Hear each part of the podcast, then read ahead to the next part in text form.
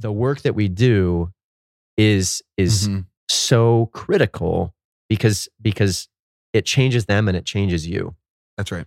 and Mhm. and each of you is is leaving this place uh or leaving this this state right after two years of formation here with this program um truly a, a, a new person right Mhm. a new person and having impacted the lives and, and brought so many individuals into a place of being able to respond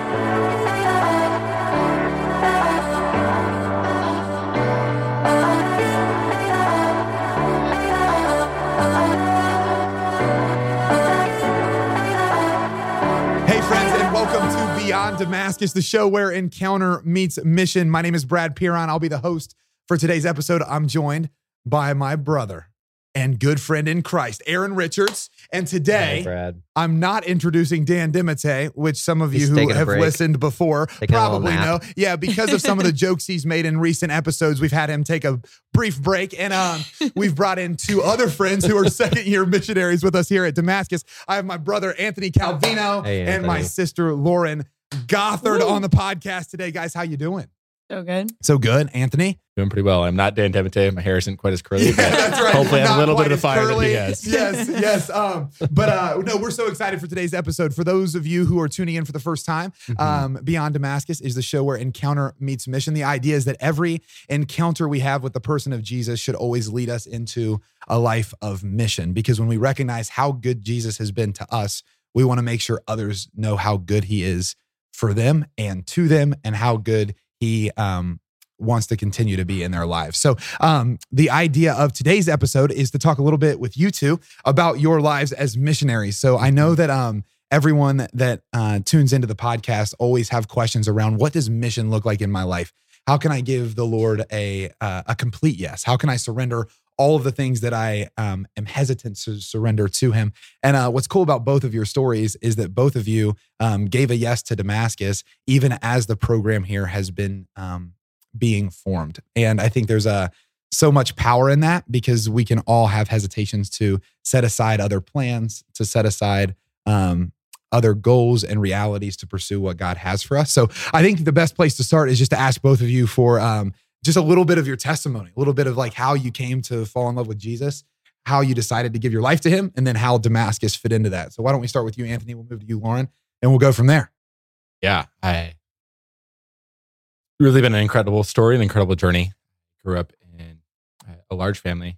Yeah. I have nine siblings. Great time, but I, mm-hmm. I was number eight. I was near the bottom, and Yeah. growing up, my older siblings were very successful at what they did. So I had an older brother who joined seminary right away. So I was like, he's the holiest of them all, you know. another brother who was valedictorian of his college. Yeah. So he was the smartest of, of us all. I had another brother who uh, was quarterback of the football team uh, that was like a runner up to states this senior of high school. So I was like, he's more athletic than us all. And so I think growing up was kind of this story of how can I allow myself to be seen by others? How can Mm. I perform and succeed in a way that's good enough to get the attention of my family and those around me Yeah, and in a way that I'm not just hidden under the shadows of all my siblings. So I think that's kind of how I Mhm. grew up living in this place of I need to be really successful at what I do so that I'm recognized and that I kind of have worth in this society and this family that I'm in.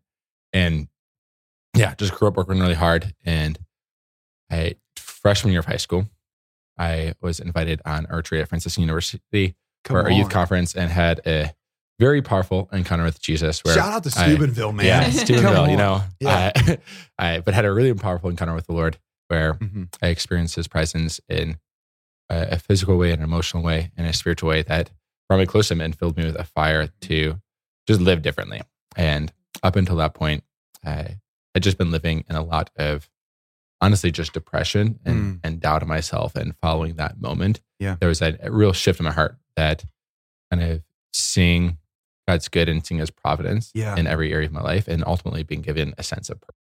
What got you yeah. to what got you to the retreat at Steubenville? Were you like part of a youth group? Did you get invited by someone? Or- not part of a youth group. Stayed Yeah. away from youth group as much as Yeah, I could. sure, my, sure. my mom at, made me go to youth group one time, and I then asked me to go back, and I cried in the car. Yeah, yeah, yeah. when she drove me the next time, so it was not part of a youth group. Okay, but yeah. I, Not that option. I wish I was looking back on it, but I'm a big fan of youth groups now. But Yeah, yeah. I, No, just a friend of mine. A friend of yours honestly, invited you? Yeah, a girl who I thought was kind of cute invited me. and Yes, that, come that on. got, got Sounds me there. right. It's Yes. typical teenage boy story, but It- but it works.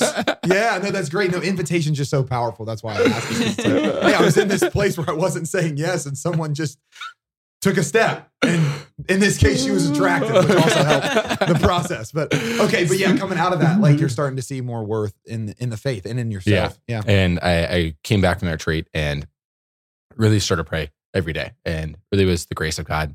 Started in Gospel of Matthew and started reading scripture every day and spending time with the Lord and didn't necessarily fully understand prayer, but knew that it was important and that I was I was seeing the impact that it had in my life as a 14, 15 year old teenager was seeing the impact that prayer had in my life. I know what that said, you know, going through that and spiritually have been plenty of ups and downs since that day, but had had this moment early in high school, and then also had another really critical moment early in high school where my brothers, two older brothers, uh, Augustine and Sebastian, were at college at Benedictine College in Kansas, and my parents flew me out there for a little siblings weekend, and I was like, all right, going to a college campus with my older brothers, Yeah. we're gonna go crazy, um, just be idiots, and I get there, and they're like, hey, we're gonna eat dinner, and then we're gonna go in our seat for two hours and worship the Lord and pray for words from the Lord for the people that we're going to meet in Kansas City tomorrow morning. and I'm like, okay. So two hours go by, and I'm like, well, that was really long and Different experience different than I experience. But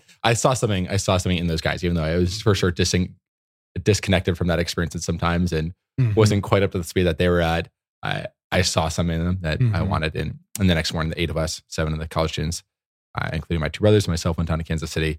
We split up in pairs of two, just as Jesus split up the disciples in pairs of two, and just spent the morning talking to people in Kansas City um, and asking them if they want to prayer for anything and praying with Yeah. them. And at that time, I was I was paired with a man named Sam Halligan. Come Oh, on, Shout out Sam Sam. Halligan, and I yeah, the was just- rest is history. yeah. and I was I was just blown away. Like I I did hardly anything those few hours. I just watched Sam and saw Mhm. something in his eyes and saw something in the heart and the the willingness of a college student to get up at 7 a.m. on a Saturday morning to drive an hour away and pray with people. I was like, that's special. And there's something different in these guys than everyone else I've seen. So kind of carried those two experiences through with me through high school and throughout college as kind of everything else was going on. Mhm. But in the midst of then in my personal life, like I said, just tying back to that beginning of then there was athletics or um, school or friendships or just being the funny guy. Yeah. I, trying to be seen in my daily life. And I'm going to university. I went to Robert Morris University Yeah. in Pittsburgh, small D1 college. And I was in business school there studying financial planning and then ended up getting my master's in business administration. And Mhm. yeah, seeking, I, I kind of started putting in college. My number one focus, I would say, was my resume. Yeah. That's sure, where my worth sure. was. That's where my identity Yeah. was. It was, I, I couldn't find necessarily one thing that I was going Mhm. to do better than, uh, in terms of necessarily like academics or uh, sports or uh, whatever it might be. But Mhm. the one thing I saw that I was like, okay, I can do better than my siblings is I can be the richest, the fastest, and have the best resume. right, right, right. That's my differentiating factor. Like I'm gonna be the I'm gonna be the kid in the family who has his finances all together. and It's gonna Yeah. go perfectly, and I'm gonna have financial security and uh, yeah, I'm not gonna, gonna avoid debt and Yeah. get rich and have investments and live a comfortable life, right? And Mhm. so just started putting everything into that, into a Mhm. career. Got some great internships right away.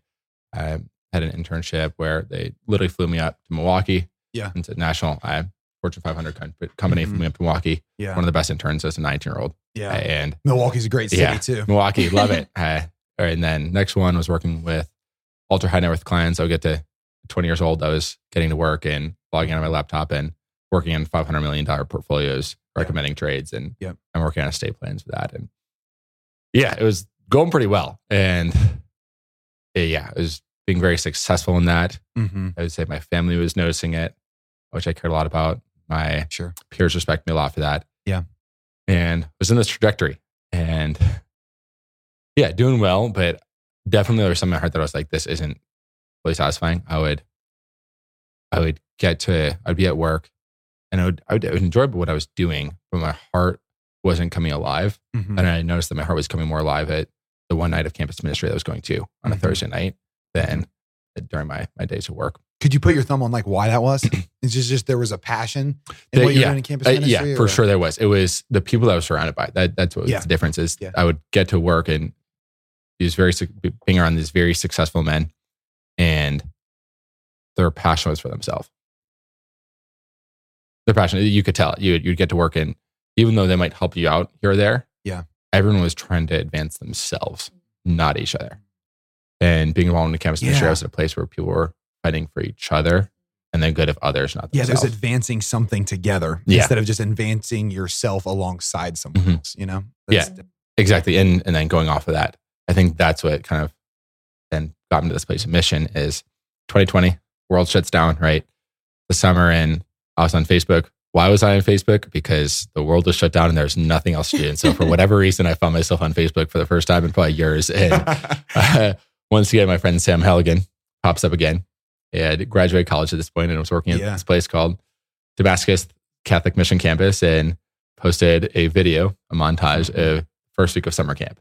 And I was first blown away by the fact that they were doing summer camp during 2020. I was like, wait, what? That's different. like Yeah. they're people together, they're spending time with each other. I'm like, what? Mhm. Uh, and then I was, I saw something in that in that video. There are also testimonies, and these kids are sharing stories of how their lives were changed, how they this experience of de- depression or isolation, uh, or this Yeah. just lack of peace or doubting God was uh, challenged and then overcome by Mhm. the love and the grace God that they experience here. Yeah. Sounds like a freshman Anthony and Steubenville. Yeah, exactly, Yep. exactly. And uh, even though as a freshman I'd had victory in a lot of those areas during college, in the midst of chasing this career, so many of those things that I had seen victory in had come back into my life. Yeah. Yep. And here in summer 2020, I was experiencing a lot of those things that these kids were sharing. Mm. But I knew based on this experience I had early in high school, of that that retreat that I went on, of seeing my brothers and the life that they were living, that there was something more available. And seeing these testimonies and what was happening at Damascus, I was like, I want to be a part of that. Um, yeah, and and just backstory, just a tiny bit is before seeing that video, I, I was in my room by in 8 May 2020 and made a deal with God where I was like, all right, God, it's kind of just frustrating, probably a frustrating day of work and just wasn't feeling the purpose there. And it's like, Lord, I'm willing to do mission for one year after I graduate college, but I'm not going to look for it all. You need to make it obvious and show me where.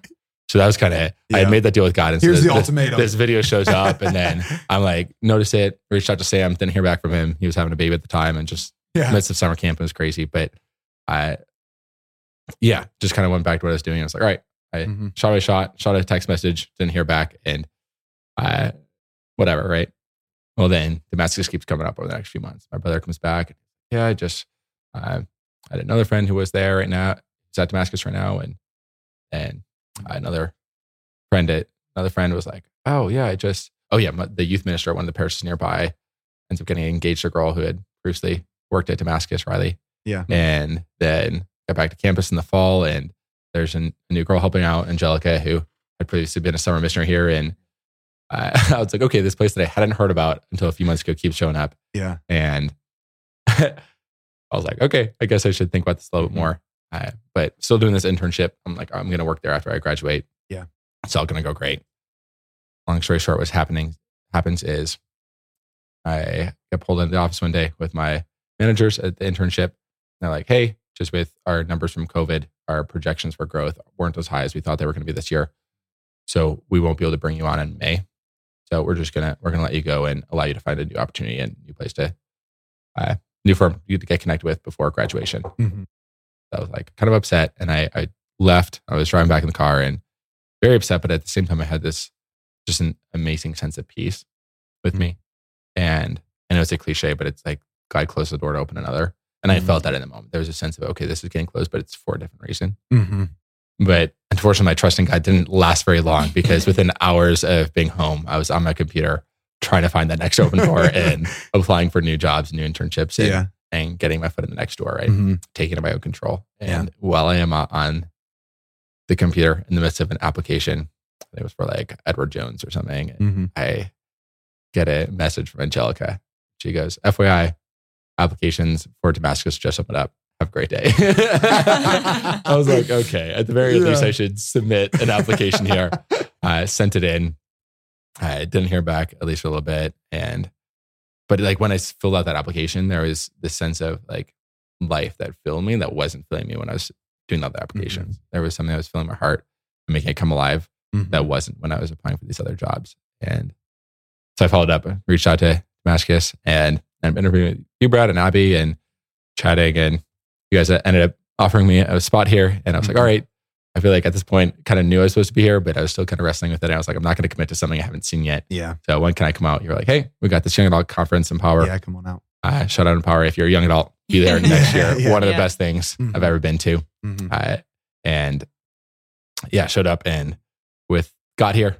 First thing that happens, I go to the chapel Mhm. and open my Bible, and it was Luke chapter five. And for context, I kind of have this this sense of okay, I'm supposed to be here, Mhm. But what's going through my head is, well, what have I been working on the past few years? Mhm. What about this resume that I've been building up? What about this sense of worth that I've put myself in my career? What about this plan to gain recognition in my family Yeah. by being, I mean, I, by being the, being the son who has it all financially together. Yep. Yep. uh, doing mission work is not the not the clearest path for that. So uh, I'm gonna like, all right, uh, what about these professors and network that I built up, and what are they gonna say? Mhm. And sit down, open my scripture today, and it's Luke chapter five, which is the call of Peter, where uh, Jesus says to him, like, Mhm. "Come follow me, and I'll make you a fisher of men." And Peter gets up, leaves everything behind, and follows Jesus. Yeah. And I was like, okay, Lord. Yeah. I get it. Mhm. I, I got to leave everything behind.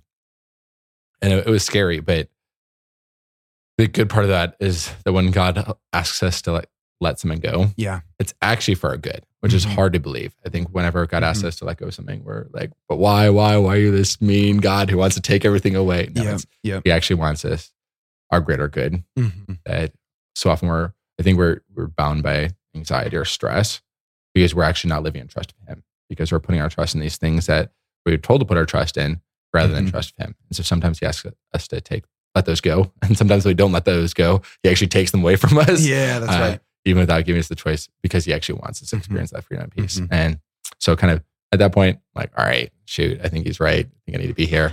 Uh, crazy stories. Then the next morning, January first, twenty twenty one. Mhm. I, I had had something called TMJ syndrome in my jaw for the past few years. Mhm. This guy, we're literally in the red barn playing pool. It's kind of chilly in there and mentioned that my jaw had been hurting and the TMJ syndrome. This guy named Greg wasn't even a missionary here. He's like, hey, can we pray for that? I was like, uh, not, uh, uh, Yeah. maybe not. Yeah. Like, finish maybe of- pray for me like after you leave and just I keep me like, in prayer. I was like, let's finish the pool game first. yeah, yeah. so we finished the pool game first. He's like, all right, now we're to pray. I was like, all right. I was like, all right, you got me. So he prays and he says, in the name of Jesus, jaw muscles be, be relaxed and jaw be healed. And this warmth goes through my jaw and like that, the pain's gone. Like there was this grinding, clicking Mhm. sense in the right side of my jaw and like gone. I'm like, what? Mhm. What the heck just happened? Yeah. Like I wasn't expecting anything to happen. I think that's, most of the time when we pray. We're like, all right, I guess we can pray, but we don't actually expect God to move when we Yeah. pray. Mhm. And I was just blown away by that That's Wow. so good, So- man. that that weekend obviously changed my life and Yeah. I got back and shot over shot over an email to you and it's like all right Yeah, I remember that. Yeah. Well, I think what's what's amazing, and, and we'll tie you in here, Lauren, and hear your story as well. Like, um, Jesus, like he he doesn't want to hide his will from us. He wants to reveal it to us. And when we become open to that, right? Like he starts drawing us in and he'll accompany that um that calling with different things, right? Like sometimes it'll be a healed jaw, sometimes it'll be a scripture that we like just see in a different way. And it's like that so clearly aligns with our life. And um I think we can all attest to that. But before we jump in more to the uh the thoughts on all those things, we'll save some of them. But we want to pull you in, Lauren. How about your story? Yeah. Um, what brings you um to today? Tell us a little bit about your life. Yeah. So I was raised in kind of a non denominational home. So we went to church every now and then. We were a little more consistent when I was really little. Mhm. Um, I like went to church camp when I was little, like maybe second grade, gave my life to Jesus, the whole Mhm, thing's baptized in a lake.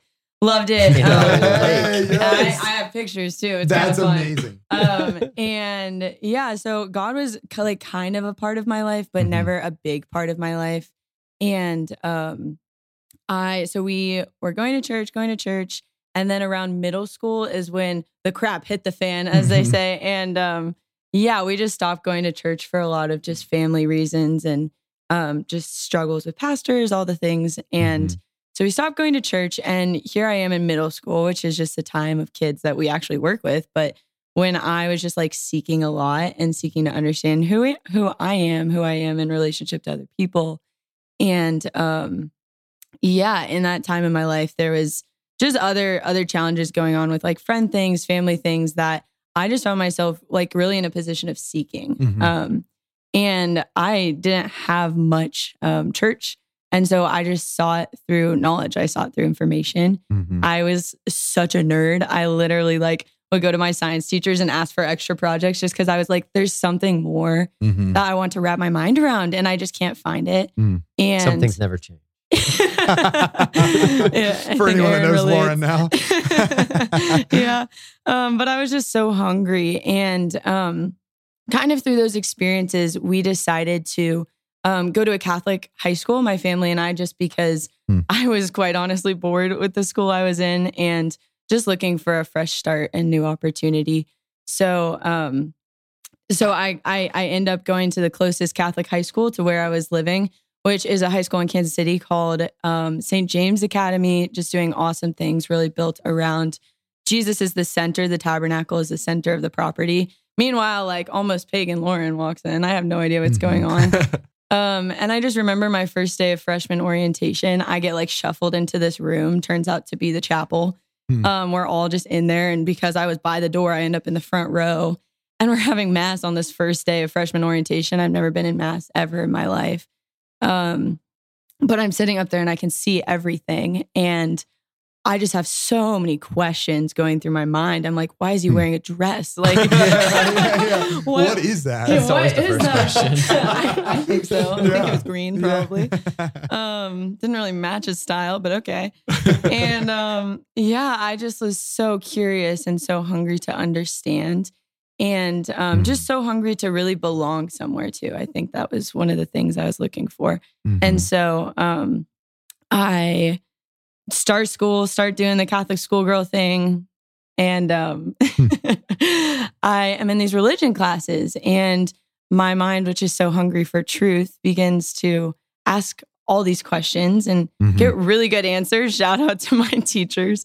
They were really, really patient. But um, I just started to like receive information and receive knowledge and receive truth that fed a Mm. place of me that was hungry for so long. Mhm. And um, yeah, it's just beautiful. It's beautiful because Jesus says he's the way and the truth and the life. And Mhm. um, I was just captured by his truth. Mhm. And Mhm. so, um, freshman year, we would go to like mass once a month, and that was the most religious experience I had. We had retreat opportunities. I went on retreat and experienced Eucharistic adoration for the first time. They were like, "Go in, we're gonna pray." And it's actually Jesus. And I was like, what? Like, huh? Mhm. Um, but I'm in there praying, and my whole class is on their knees and they're like really praying, and there's beautiful worship music. And um, I just felt there was like this this weight to the to the atmosphere, to the air around me. And Mhm. I was like, there's something different about this place, about um this like moment of experience. I Mhm. turn like learn later it's the Eucharist. Like Jesus is really there yep, and yep. and I'm encountering him. And um yeah, I just had a moment of repentance that didn't adhere super quickly, but um gave seeds in my heart. And so over the summer between my freshman year of high school and my sophomore year, I just realized there was a lack in my life. There was a lack of um, Jesus, really. And so when I got back my sophomore year, I said this prayer every day for like a month, which was a lot for me. And it was, God, I don't know what's true. I don't know what you want of me, but show me what's true and I'll do it. And um, he just showed me my classes that year were the sacraments. And that's kind of where everything everything changed. I learned about um, apostolic succession, how it was all rooted in the Bible. And I was like, oh my gosh, if that's in the Bible and I believe in the Bible, then everything else is true. Mhm. And Mhm. um, so that was kind of the final thing, but I was scared. I was scared of what my family would think. And sure enough, the next day we learned about the martyrs and how the martyrs like lay down their life for what they believe in. Yeah. And um, Yeah. That same truth. yeah, Mhm. for the truth. Mhm. And so I was like, well, crap, I told him I would do it. So I guess I will. so I went through RCIA. I entered the church um, July 27th, 2014, random Sunday. And um, I find myself at a, at a Catholic summer camp the next day that um, was just really integrated with my high school Mhm. um, in Kansas. And I went to that camp and it was beautiful. I learned so much. I had my second confession there.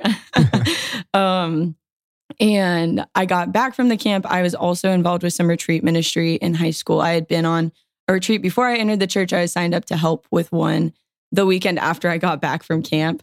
And so I go back to this retreat center um, that was just so beautiful in the place I'd had that initial encounter with the Eucharist. And um, I'm helping out with this retreat, and they asked me to give a testimony. And so they had given me scripture that I had to put in the testimony, which I'm thinking now is kind of funny. Um, but I'm giving my testimony of just how I'd found peace and truth in the church. And um, the scripture was Acts chapter 2, how the apostles received the Holy Spirit and then um, preached the gospel with their lives. And I'm reading it in front of this group of people. And it was just powerful because I was like, wow, I just received the Holy Spirit in confirmation a week ago. And here I am preaching the gospel with my testimony and leading small Mhm. groups and Hmm. and like giving my life for this thing. And it was just a moment that I've gone back to so many times because um it was I think the moment the Lord called me to to ministry and to Yeah. mission for the rest of my life. Um so thank you Jesus. I'm so grateful. Mhm. And um, so fast forward, I'm doing retreats in high school. There's a retreat called Teens Encounter Christ that is Mhm. pretty big in Kansas City. So I was doing those every like three months or so on the weekend and um, just really running after a lot of peer ministry, a lot of um, just ministry because it, it it was what the Lord was calling me to Mhm. started a daily prayer life. I was um, discipled in prayer by an awesome religious community in Kansas City, and um, just really plugged into like all the beautiful places. And I get to the end of high school, um, discerning lots of things. Like I said earlier, I love science and math, Mhm. and so it Mhm. was it was a challenging choice. But I just always went back to that moment of like, this is what my this is what I'm made for. Yeah. Um, is to preach the gospel and so I decided, okay, I'll go to the school that will set me up to do that the best, which I find out later to be, um, I guess this is a skewed, a bit biased opinion, biased opinion, um, Franciscan University. So I end up as a freshman at Franciscan, which is 13 hours away from home. Didn't know Ohio existed really. Mhm. Um, and then your eyes were open and you knew. and I've been here for seven years that now. great state of the uh, union. I think it was the river that really did yeah, it. that's Yeah. really what brought her in. yeah, the Ohio River. Yeah. So um yeah, I start at Franciscan. Um I started off in philosophy and theology and quickly realized that as beautiful as I found philosophy, it wasn't going to help me convert the man in the airplane seat next to me. Mhm. Um, and so I switched to um catechetics, which is teaching the faith and Mhm. um, during college was loving my studies, loving the things I was involved with. Um, and I, I ended up working at the summer camp I went to after um, my initial conversion. So I worked there right out of high school and then right after freshman year. Um, but something really big changed in between those two summers. And it was that I met the Holy Spirit at Franciscan. Um, and such a beautiful culture of openness to the Holy Spirit. I found myself coming from this like basis of truth and knowledge and seeking the Lord to um, kind of hitting a wall and being Mhm. like, God, I've been praying every day for two years through high school. I've been serving you, but um, like there has to be more, and I'm not growing anymore. Um, so again, making some really honest prayers of like, okay, I don't think praise and worship is really for me, but I'm going to go because I want more of you. And um, just my freshman, the end of my freshman fall at Franciscan, really um, seeking after relationship with the Holy Spirit and asking in a new way to to be in relationship with Him and to Mhm. receive the gifts that He had. And um, yeah, I was baptized in the Holy Spirit at the end of my freshman fall Mhm. and was starting to like do prayer teams and engage in ministry that was really open to the Lord and realizing that up until this point in my young life in ministry, it had been like three years at that point. Um, I had been relying completely on myself and I was tired and um, I couldn't keep doing it by myself. So I go back to the summer camp for the second Mm. year and um I was like praying to be baptized in the Holy Spirit every single morning and just like really seeking to rely on him, but found that my peers around me weren't. And that was also really tiring. Yeah. And so I got back to school my sophomore year of college and I was like, man, I love summer camp. I love doing ministry in this way, but I can't, I can't keep doing this. Mhm. And um, I get a call from my sister, who's a student at Benedictine, um, that she had gone to a night of healing at Benedictine run by Sam Halligan. Shout out Sam. Good, Sam. Um, and it had been a really powerful experience for her. She was hearing about my experiences with the Holy Spirit, and it was really her first experience there. Mhm. And um, she was like, and there's a conference out in Ohio that like Sam and other people kind of like him are going to be doing. And so Mhm. in the winter of my sophomore year, which was 2017, 2018, Mhm. um, I went to an encounter conference out in Ann Arbor Mhm. and um, I loved it. I was so hungry for the Holy Spirit and for the gifts and just to know him more. And that's where I met Aaron and Dan. And I don't know if you guys even knew it, but you were talking and um, you just kind of ended your messages with, by the way, we have a summer camp. You can apply if you're like young enough. And I was like, Good like, work, Aaron. Oh my Good. gosh, I love summer camp. And I knew I wasn't going back to the one Mhm. I was used to. And um, I guess I'll apply because these people seem to really want to rely on the Lord. And um, so I applied. And I think by literally God, um, I was accepted that summer to work here. And it was just a summer of like insane transformation. And I had heard people say like working at summer camp was transformative for them, but I had never felt transformed like I was here. I met I met the Lord in ways I never had and saw him move in ways that I just hadn't known was possible. Mhm. And so that summer, sorry, there's a fly. Yeah, I know. That's I, it's catching my eye too. But you're doing great. Way to way to speak through it. that summer I um I fell in love with Damascus and with Mhm. the way that we seek the Lord and the charism of this place. And um, I was like, that's it. I want to be a full time missionary. Like, Lord, I want this so bad. Mhm. Um, so can you either confirm this desire or shift it? Mhm. And um, I prayed that for a good amount of time. And as I prayed, he started to um, reveal to me my, my campus at Franciscan. And while Franciscan gave me so much, it was also a season where um, there was an increasing hunger for more of the Holy Spirit and Mhm. more Mhm. um, desire to be transformed by Him. And so I, um, like the Lord just turned my heart, heart towards my campus, and my heart started to break for it. And He was, He was just like, Lauren, I want you to teach people to hear my voice. Mhm. And so I was like, okay, that's it. I'm gonna go back to Franciscan, not as much a student anymore, but as a Mhm. missionary. Yeah. And um, I'm gonna take every opportunity to teach people how to hear His voice Mhm. And he gave me insane opportunity. I was running prayer teams then, so I got to teach people how to pray for other people and hear the voice of God every week. Mhm. And um, he just gave me so many moments. I think I counted it once. I think I I think I taught over a thousand people how to hear God's voice, Mhm. um, which is amazing. Thank you, Jesus. And um, Yeah, I get- yeah, yeah, just, just like, yeah. I'm just like listening. I was literally in my head thinking like, that's a lot. Like that's a large number. I'm glad you externalized it. yeah, whether that was just like friends over coffee or um, different like upfront ministry opportunities I had, Mhm. he just like was it was just what he wanted. He wanted people to go to the chapel and leave changed.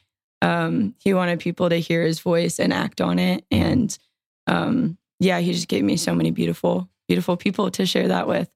So um, throughout the summers of college, fast forwarding, I kept coming back to Damascus because it was really where my heart was Mhm. and where where family really began to be. Um, and each summer I'd be like, Lord, is it time yet? Like I I want to I want to come and I want to stay.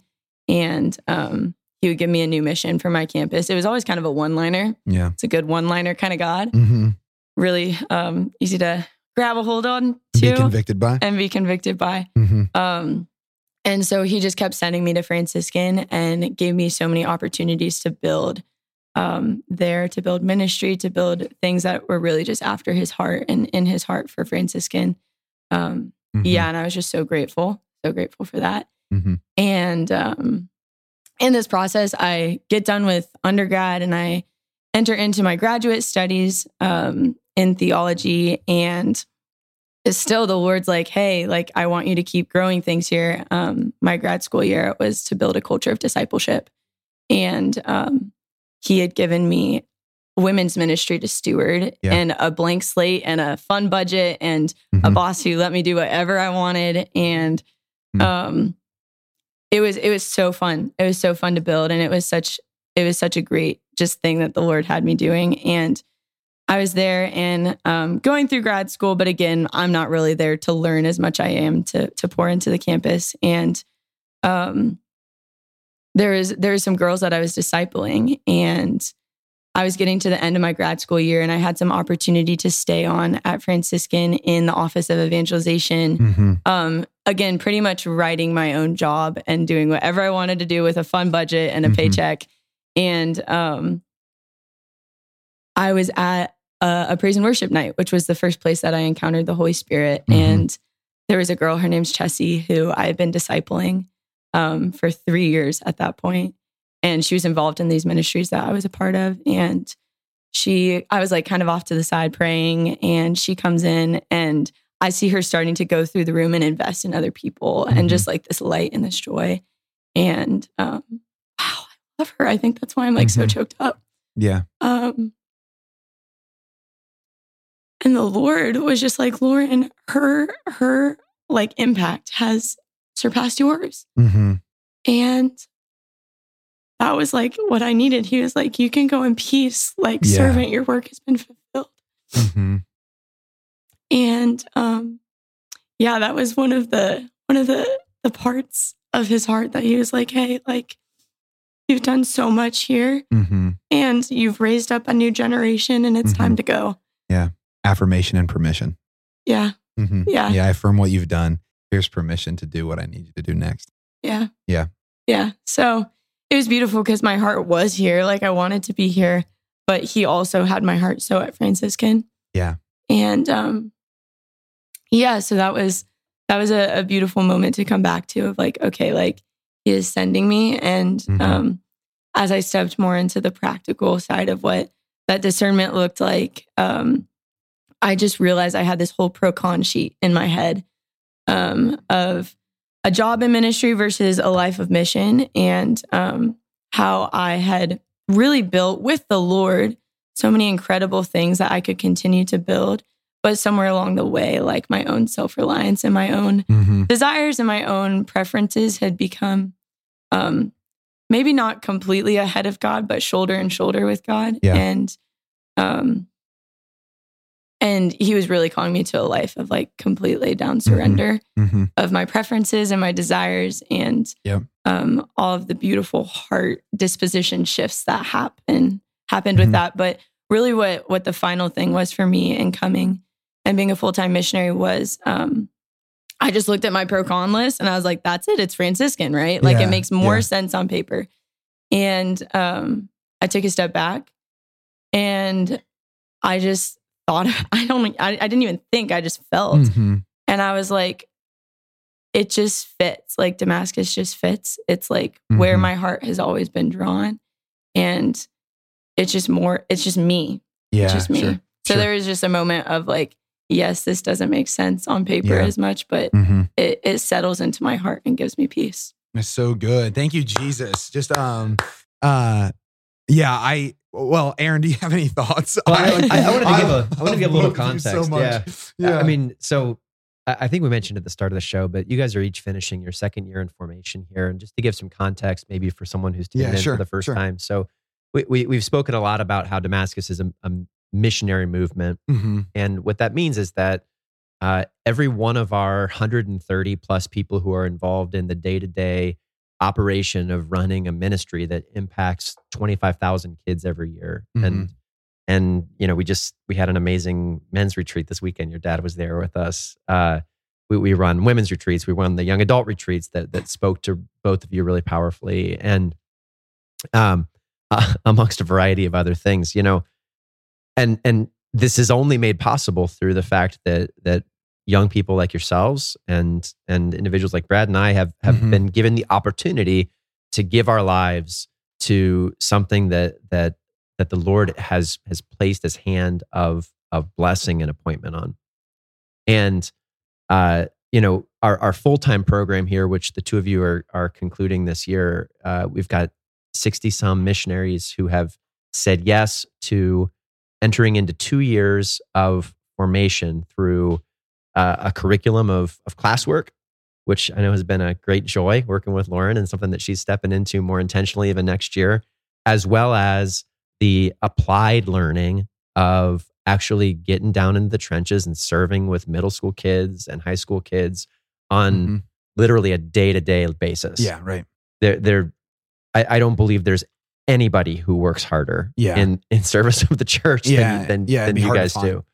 And uh, what, what really stands out to me is that each of you came to this program not from a place of like, okay, I'm, I'm graduating high school and I'm, I I don't have any options and I'm confused and I need to figure it out. So I'll fill in the gap for a year or two while I get my life in order.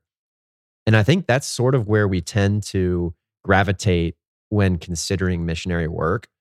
That yeah, missionary work is a is a good alternative if I don't have my stuff together. Mhm. And and and maybe it'll work out. Mhm. And I think unfortunately a lot of people often will think about the seminary even in the same way Sure. or or religious life that like this is a good fallback option. It's where I go when no other roads are continuing. Yeah.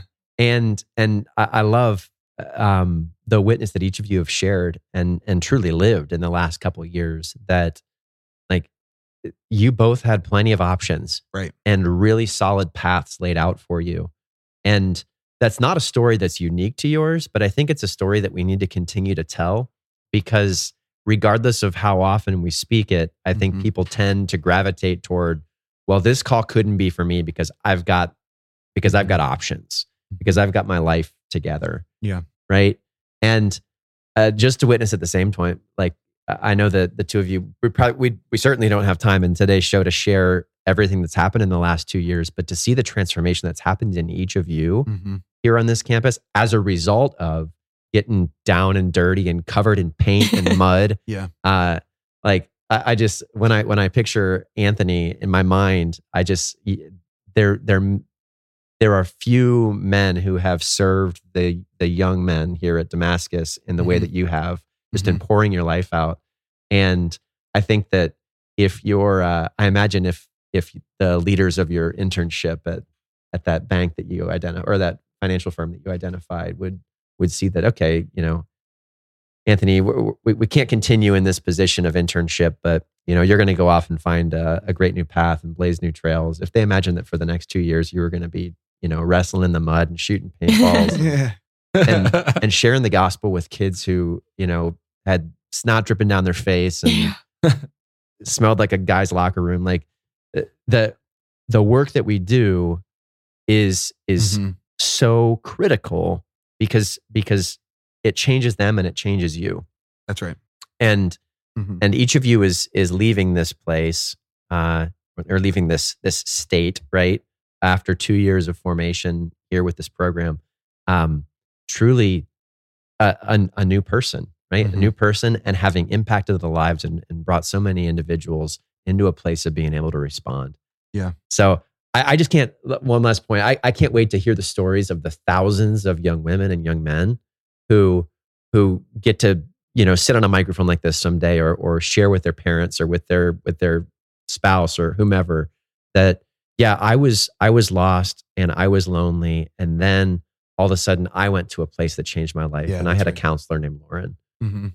who who delivered this message to me or i had a counselor named anthony who showed me that i was lovable even when i thought the worst of myself Mhm. right these are these are the stories that are going to be the groundwork for someone else's for someone else's conversion Mhm. off that. So, Lord Lord brought me here for these two years, and actually, a week from now, I'll be graduating the full time program. And what the Lord is actually having me do is actually go back into wealth management. Hmm. And just that story is wild because when he he brought me here, I was like, all right, I'm going to do it for one year. Was my original deal with God, and then he was like, all right, it's a two year program. I was like, all right, fine, Lord, I'll do two years. So I got here. I'm like, when to do two years. The ultimatum was leave. one year, Lord. If Yeah. you forgot, just to let you know. And I'm like, all right, fine, I'll do two years. And he was like, okay, Anthony, I actually want you to let go of that plan too. Just Mhm. let, let, let go of the plan and surrender. And even like Lauren, during your story, I love how you were sharing that the Lord brought you in through knowledge. But I think something that amazes me about you is that even though you're someone who you love to understand, you live a life of docility to Mhm. the Lord, a life of surrender. When it would be so easy to, okay, I have this great brain to, to go control things and to do it my Yeah. way, that you actually submit your knowledge to the Lord's plan Mhm. and to what He's actually asking of you, even when you don't understand. And I think that's been so much of these couple years is learning Yeah. that, of letting go and kind of going back to that theme that I said earlier of when God asks us to let go of something, it's for our good. Yeah. And when I came here, I was like, all right, God, I'm going to do this for you. Mhm. I'm going to take this loss on myself Yeah. for the sake of you and for the sake that you're going to do for other people. Mhm. And what he, and God's done so much more good in my life Yeah.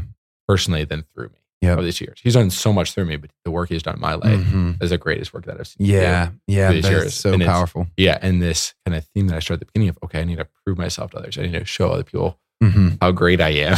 Yeah. when I got here, I was like, I, I was comparing myself to everyone around me. I'm like, I'm better than them for this reason, this reason. and I've, I've done all this before. And this person's coming from that background or this background. And it's why I'm the better one. And Yeah. this constant need to prove myself in my own mind and in, in the minds of others. And what the Lord's done is just he's taken that down. He's asked me to get dirty with kids. He's asked me to Mhm, clean mhm. toilets after retreats.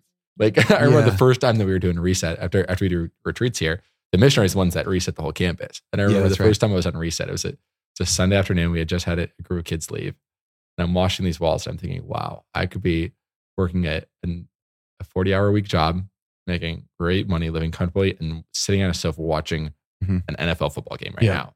Like there's a game going on that the Packers are playing right now. Big Green Bay Packers Yeah. fan. They're playing right now, and instead I'm scrubbing a wall. Yeah. And but through that, what the Lord did is He actually Mhm. worked my good.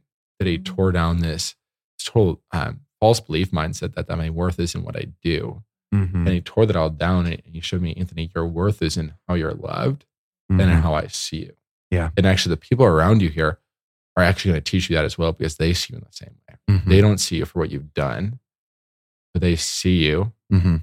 with the dignity that I've given you Yeah. as a son of mine. Yeah. And and so it's funny, I'm I'm leaving the program in a week to go back into wealth management, but I'm a different man the rest of my life because of what the God's done for me in these two years. Yeah. But if yeah, I think so many and this is yeah, I think this is for so many even of our listeners here that if the Lord's been asking you to do something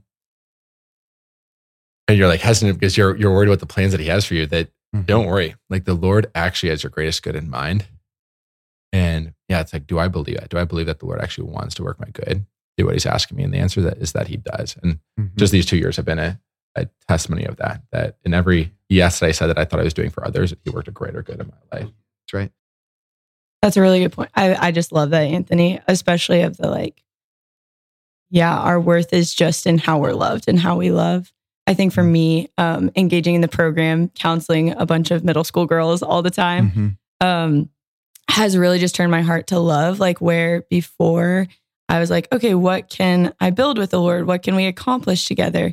Um, now I just sit at dining halls covered in paint and mud, and I just look at look at young young girls, and I just feel the Father's delight for them. Like I just love them, and um, Mhm. like that's going to serve them so much more than some program I could build or curriculum I could write. And um, yeah, it's just it just changed. It changes everything. Mhm. Um, yeah. Yeah, that's right. Yeah. I, I think it's so funny because it's hard for me to find my words because um, for those who are listening, I um, direct the missionary program here, and the missionary program is impossible without missionary yeses. And the missionary yeses that you two have given have been um, entire, like you've given your heart. Like when you said yes, you stepped in and you and you were un, unwavering. And I think that there's this, um, yeah, there's. I think sometimes there's this hesitation um, for us to be all in, really in Mhm. life, in anything that we're doing. Always having a plan B, always having a fallback option, Mhm. always saying, "Hey, if I'm in this and it doesn't work out, then I'll just I'll go to this." But with you two being all in, I think what what it um, what it's encouraging me uh, in, and for those of you listening today, is that no matter the aspects of my life where I feel underqualified or the aspects of my life where I feel overqualified, I, I can actually be completely present to those situations and circumstances Mhm. and and actually like instead of just seeing it from my perspective allow the lord to show me his perspective in it like lord okay there, there are aspects here where i feel like my intellect or my strengths or my whatever it is could be doing more but you Mhm. have me here what do you have for me Mhm. that lord you have me out over my skis and i have no idea what i'm doing Yeah. but what do you have for me here you know? And I, I think there was a there was a powerful part of what both of you were saying um in um in looking at things um like somewhat objectively like I, i'm building out my resume and giving a yes here doesn't bring that resume to the place i want it to. Here's the pros and cons list and it doesn't seem to match up with where i feel like the lord's drawing me. The, the lord doesn't um doesn't desire to write our story in a way that makes sense because it's only the stories that don't make sense that give him the greatest glory. Yeah. That it's actually it's actually the stories that's like I I just I took a step. I said I said yes and I tried to give my whole life to it and the Lord showed up, right? Because it, because it actually affirms that he is a better manager of my life than me Yeah. like the great stories of the saints like that's why I, I i wish we could just have like 30 more minutes to ask you more questions about just your testimony because you're going back into wealth management anthony lauren you're being deployed back into damascus to take an aspect of our ministry further than it's ever been and it's like because stories are powerful but they're more powerful when they're not stories of our own willpower but of his Mhm. power in our Mhm. lives they're like you could have built the best resume ever anthony and and it wouldn't be Augustine's Confessions, right? Like it, it would it wouldn't be the Diary of Saint Faustina. It would have been this controlled, methodical, um, linear, and um, and just um, something something that was lacking a supernatural transcendence not to even say any of it's bad, but it's actually when we welcome the Lord into what we're doing and ask Him if that's what we're supposed to be doing, that He takes it from just the ground level and elevates. And that's something that the Lord has for everyone Yeah. is that no right. matter what occupation you're called to, Mm-hmm. the Lord doesn't want your life to be this 2D sheet of paper Yeah. that is limited to simply the natural world. Mm-hmm. No matter Yeah. what your occupation, the Lord actually has something Mm-hmm. for you that's so much beyond Mm-hmm. the natural world that He has Yeah. a mission for you and a calling for life that actually makes your heart come alive. Mm-hmm. The Lord wants every single heart to be alive Yeah. and living a life to the full Yeah. And living a life on mission ultimately. Mm-hmm. Yeah. It makes me think um, Paul writing to the Corinthians, he says, Do you like need a letter of recommendation? More or less, he's like, Are you commending yourselves again? Like Yeah. when we know that our recommendation, like our worth is actually written on our hearts in the spirit. Mm-hmm. And I just think Yeah. that that's been like such a such a fruit of like, Mhm. okay, yes, Anthony and I have these degrees and we have these like sheets of paper that say what we're good at. Mhm. But um more than anything, like we don't need like letters to commend us. That's Mhm. that's like the old law. That's Yeah. like the old Mhm. structure. Mhm. Um, and really what we need is Mhm. the the name of Jesus written on our hearts. yeah. You know? Yeah, well, I and and your story's so beautiful in that, Lauren, because it's it's not a pursuit of those things for something. It's a pursuit of those things from something. That Mhm. from this intrigue to mystery, this this this revelation of truth that I'm excited about, this revelation of beauty that I'm excited about, this revelation of goodness that I'm excited about. I'm pursuing those degrees not for some worldly attainment, but from some desire to do Mhm. something with my life that Mhm. really matters. And I think Mhm. that both of you um, have just represented that so well. And as we're um, as we're kind of coming towards the end of the podcast, I'm going to throw it over to Aaron because I, I I just want to speak a word of affirmation to both of you that um just know this, and and for those of you listening, I, I pray that if you're tuning in now, that you'd go find our podcast and listen to this entire episode to hear Anthony and Lauren's stories, because the um the thing I want to affirm you both in is um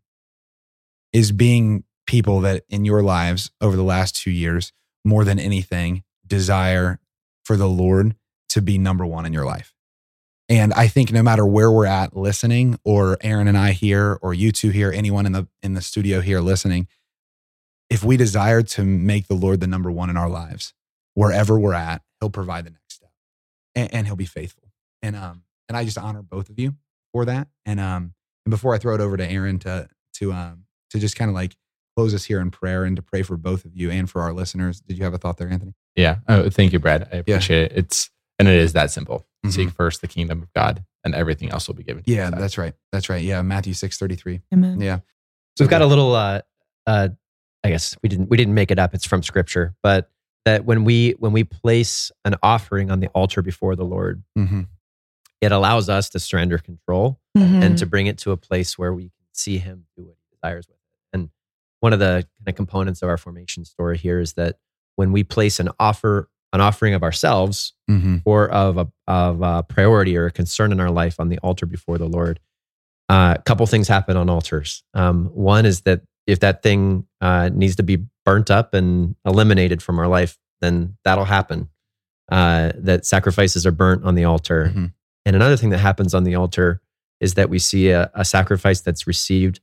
It's it's blessed and broken and multiplied. hmm And uh, you know, it doesn't always happen this way Mhm. but in each of you and in your story Yeah, i think right. it's really beautiful and profound that you know lauren there was a there was a desire early on in your life to be one who was a teacher and and further as you as you taught or as you as you came into relationship with the lord that that you desired for that to be expressed through ministry Mhm. professionally and now at the conclusion of having taken all those things and placed them sacrificially on the altar that god's actually calling you to, to re-up for that and he said hey this thing that you sacrificed i'm going to give it back to you Mhm. in a bigger way than you ever anticipated Mhm. and now like uh, taking ownership here. Um, Lauren's Lauren's stepping back into uh, into leadership here at Damascus and actually taking charge of directing one of the biggest outreach processes that we have Mhm. within our our youth component.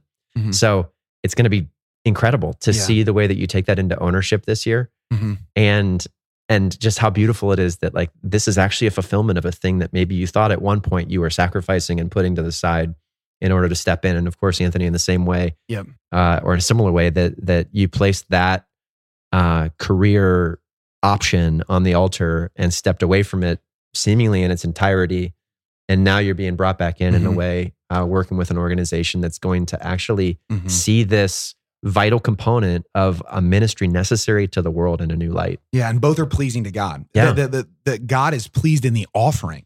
Like Mhm. whether it's burn up or multiplied, he's pleased in the offering. Yes. And in both of your stories, Yes. it's been burnt up in seasons and it's been multiplied. Yeah. because the Lord brings it back, because the Lord can work from death Yeah, into good, life. good, he can good. work from yes. nothing into everything. And so um yeah, so again, just uh yeah, before we close in prayer, just know of our hearts for you guys. Mhm. Um the missionary program in Damascus is better now than it's ever been amen and it's going to be better next year than it's ever been because of a foundation that you guys have set and um, set rather. Um, and, and that's just going to continue. So thanks for your yeses and for sharing your stories. And uh, we're so excited for what the next step will entail for both of you. Aaron, you want to close us in prayer? Of course, in the name of the Father, the Son, and the Holy Spirit. Amen. Amen. Jesus, we love you. And we're so thankful for the way that you continue to seek us. You seek us, Lord. You're with us, and you don't let us sit where we're at. Um, God, I pray, of course, for Anthony and for Lauren and for all of our graduating second year missionaries here at Damascus that you would lead the way, that you would be one who would take that sacrificial gift that they've given of their lives, you'd bless it and you'd multiply it for them and for those that they're called to witness to and to serve. Jesus, we pray for all the thousands of kids truly who have um, met you through the witness of these two individuals and those that are graduating from our program this year. And we pray, Jesus, that their witness would not only be an inspiration, but would be an invitation to those who are listening to today's show who might be asking that same question.